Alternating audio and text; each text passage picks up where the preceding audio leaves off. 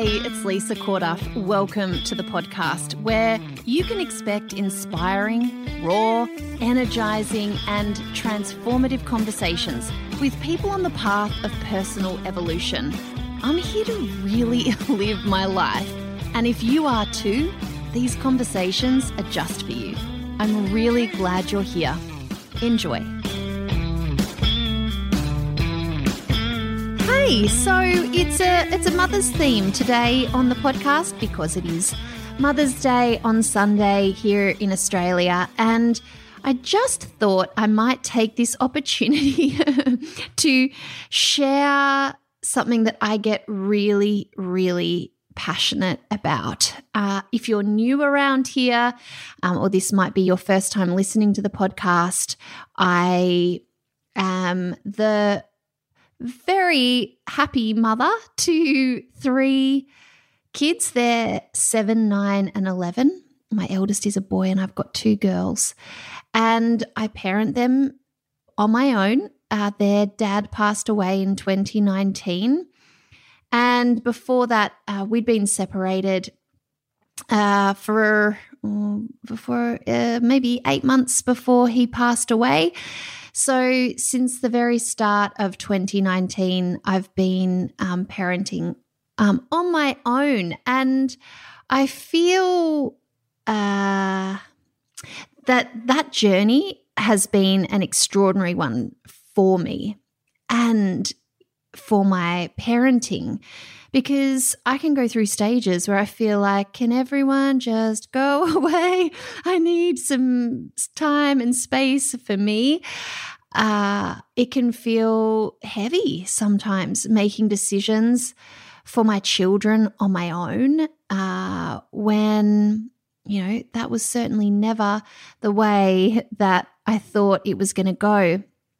But I think as soon as I found myself at home with them full time um, without my husband, it it was like there was no one else to kind of blame for why I might feel tired or um, why, you know, to, to take the fall if I got myself into a total tears and c- completely overwhelmed.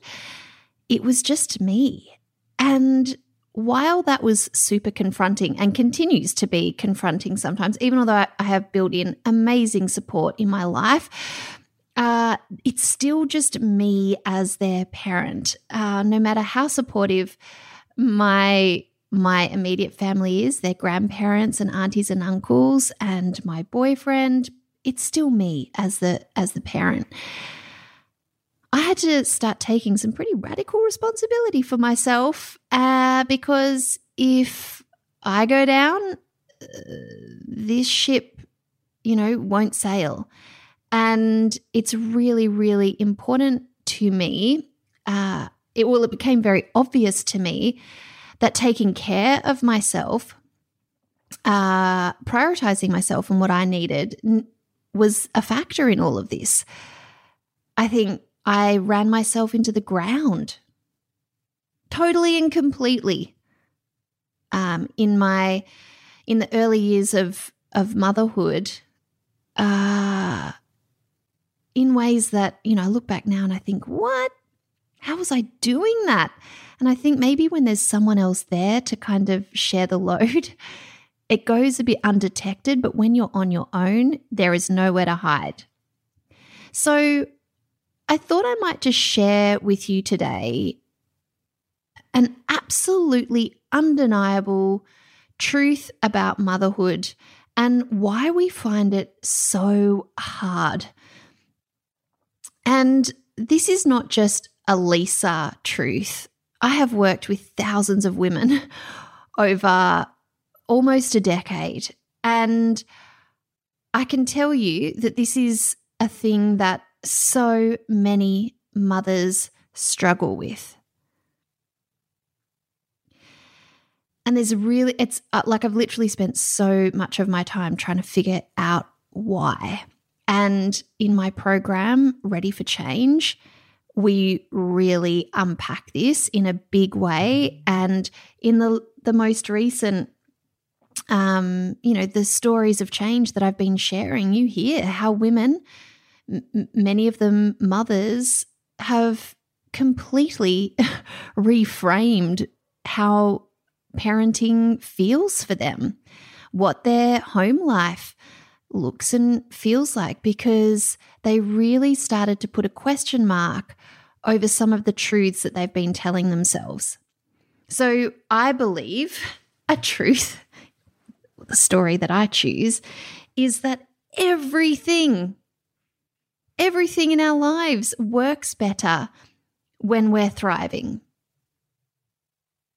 It's just, it's just, it's so obvious. This is not, this shouldn't come as a surprise to you.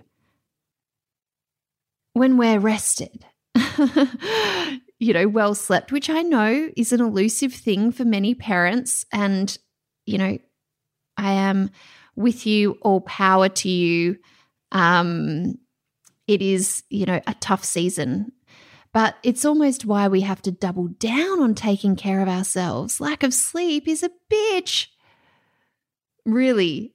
And, you know, self care is a huge, huge, huge priority for women who are struggling in those early years of parenting.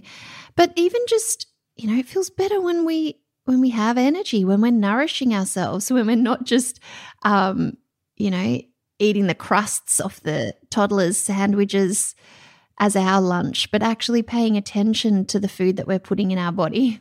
Yeah, it's so simple. When we're drinking enough water, I just, I mean, I, I still, I don't get how parents can wake up with um, hangovers after big nights because I just think, well, for me personally, what a waste of a day.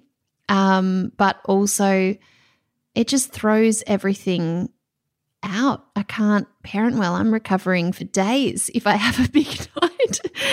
and uh, I, so I choose my times wisely. But also, just, ah, oh, you know, experiencing pleasure working from an overflowing cup instead of even just a full cup, because that still means that you're getting depleted. Like the aim is an overflowing cup, giving to ourselves, filling up all the time. And we find this so hard. We find it hard to prioritize our pleasure, joy. I mean, we do things like, you know, we might go for a, a walk or a run or lift some weights or do our yoga classes and stuff like that. And we kind of justify the essential things in life movement, food, uh, friends as how we're filling our cup. But it's like, can we just get a little bit juicier about this? And, you know, to be honest, majority of the women that I work with don't even have those fundamentals down pat because that life is moving so fast. There's no room, there's no capacity. Bloody hell. I mean, I just, it can just feel tough sometimes to just remember to pay our car insurance on time or, you know, little things like that. It's a lot. Like we're dealing with a lot for sure. But if everything feels better, when we're thriving, why aren't we focused on that? If we know it's kind of like the secret to life, feeling good, and that as a human being put on the planet, we actually get to enjoy our time here, why is that not a focus? Why is all the focus somewhere else? Well, what I've found is that a lot of the time, we don't even know that there can be another way we haven't stopped to question it. We accept our a status quo, a status quo that we've kind of inherited, a status quo that we assume from all of the stuff we see online or expectations of what we can handle that we think other people are handling, and they're not really. It's too much for you, it's too much for other people as well. Can we just get real about that? I think the thing is, is that we've bought into truths about motherhood that aren't in fact true. And they're making us really depleted, keeping us in our overwhelm, stopping us from you know really exploring what a juiced up, pleasure filled life might actually look like. And and those supposed truths which I believe are, are stories stories that we've just told ourselves so often, stories that we saw our mothers live by. They became truths. And these stories run deep, deep in like sitting in our subconscious, ruling us because we're not consciously thinking about them all the time. Things like um, motherhood means sacrifice. Now, for sure, I'm not talking about the obligations that we have as a mum. Yeah, I might sacrifice my Saturday mornings reading the paper, having coffee and pastries to get my son to his soccer. but I do that one willingly. I'm talking about how the expect expectation is that you go years, sometimes decades of your life thinking that it's normal for you to sacrifice yourself for the needs of others 100% of the time. That's not normal. I don't think that's normal. I don't think it should be the case. And yet we kind of like, oh, yes, you know, you become a mum and from that moment on, everybody else comes first. Well, what? now, as I said, I, I parent solo.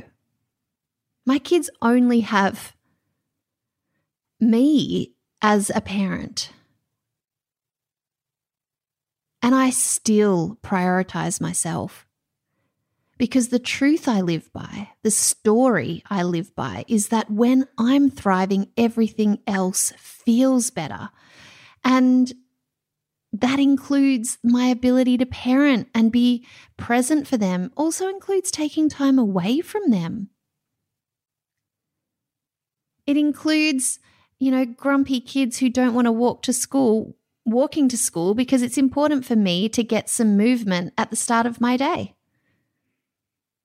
And at this stage, I can't really leave the house early on my own while they're still sleeping. My youngest one would just not there yet, but we'll get there.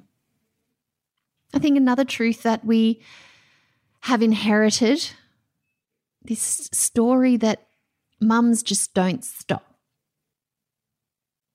And uh, for sure struggled with this because my amazing mum she sort of seems to have a an ability, or she did, it looked like to me, to have this non-stop ability to just keep going. I never saw her sit down really. If we were watching TV, she was ironing. she used to vacuum our house every single day because of my brother's dust allergy. What? You know, she had three kids. She worked. And and I can remember just sort of thinking to myself, oh, I'm doing so badly at this. Mum, mum didn't have to rest. Why was mum able to do it? Why aren't I able to just keep going? And then learning about ourselves and our particular design. Oh, you know, human design is a fascinating thing. And I, I just I don't have the ability to just keep going and going and going and going. It's just not who I am. I need moments to rest. And accepting that and embracing it and creating a life around it so that I can thrive, so that I can be a better mother has been revolutionary. And yet we find it so, so hard. And it's because these truths these stories, they exist at a subconscious level, and it is really, really hard to spot them sometimes. To just even spot we're running a program that's old school. It is old school, it is the old ways. And even if we have awareness around it, unless we actually have a map to spot and shift those stories at a subconscious level, we're just going to keep repeating the patterns. And that is the power of my Ready for Change program. That is exactly what it does. And it's exactly why it changes women's lives for the better. Because we don't have to accept these truths self sacrifice. Everyone else comes first. What, what might life, your life look like if you were the top of the priority pile? How might everyone in your family's life feel better if you were coming from this juiced up, cup overflowing, loving life place? That has an impact. That has a huge, huge ripple effect. And yet, we find it so hard because it goes against what we believe a good mum is. I really do think it's time to change that. And I'd love to invite you along on, on Thursday night to sit with me, bring a cup of tea, bring whatever you like, and let's talk about this. Let's pull out a bird's eye view of you and motherhood right now. It has been a really tough time for so many mums. So much going on. Let's just gently pull out, have a little look at things, and reimagine motherhood for you. The link to join us is in the show notes. I would love to see you there live. I would love to nurture you. I would love to gift you this hour. This is my Mother's Day present for you. And let's just start to create a little bit of a shift. Okay? Happy Mother's Day. I hope that you ask for exactly what you want and don't just sit back expecting that everyone knows exactly what you want and need. Use your beautiful voice, claim what you want from the people who love you, and recognize you're doing a bloody amazing job. Well, I think you are. I know it. Hey, if you're enjoying the conversation, then it would mean the world to me if you head over to iTunes and give us a rating and review. It really makes a difference, and it's my intention to get as many of us involved in real conversations that really change the game as possible. Thanks so much for your help, and I'll see you in the next episode.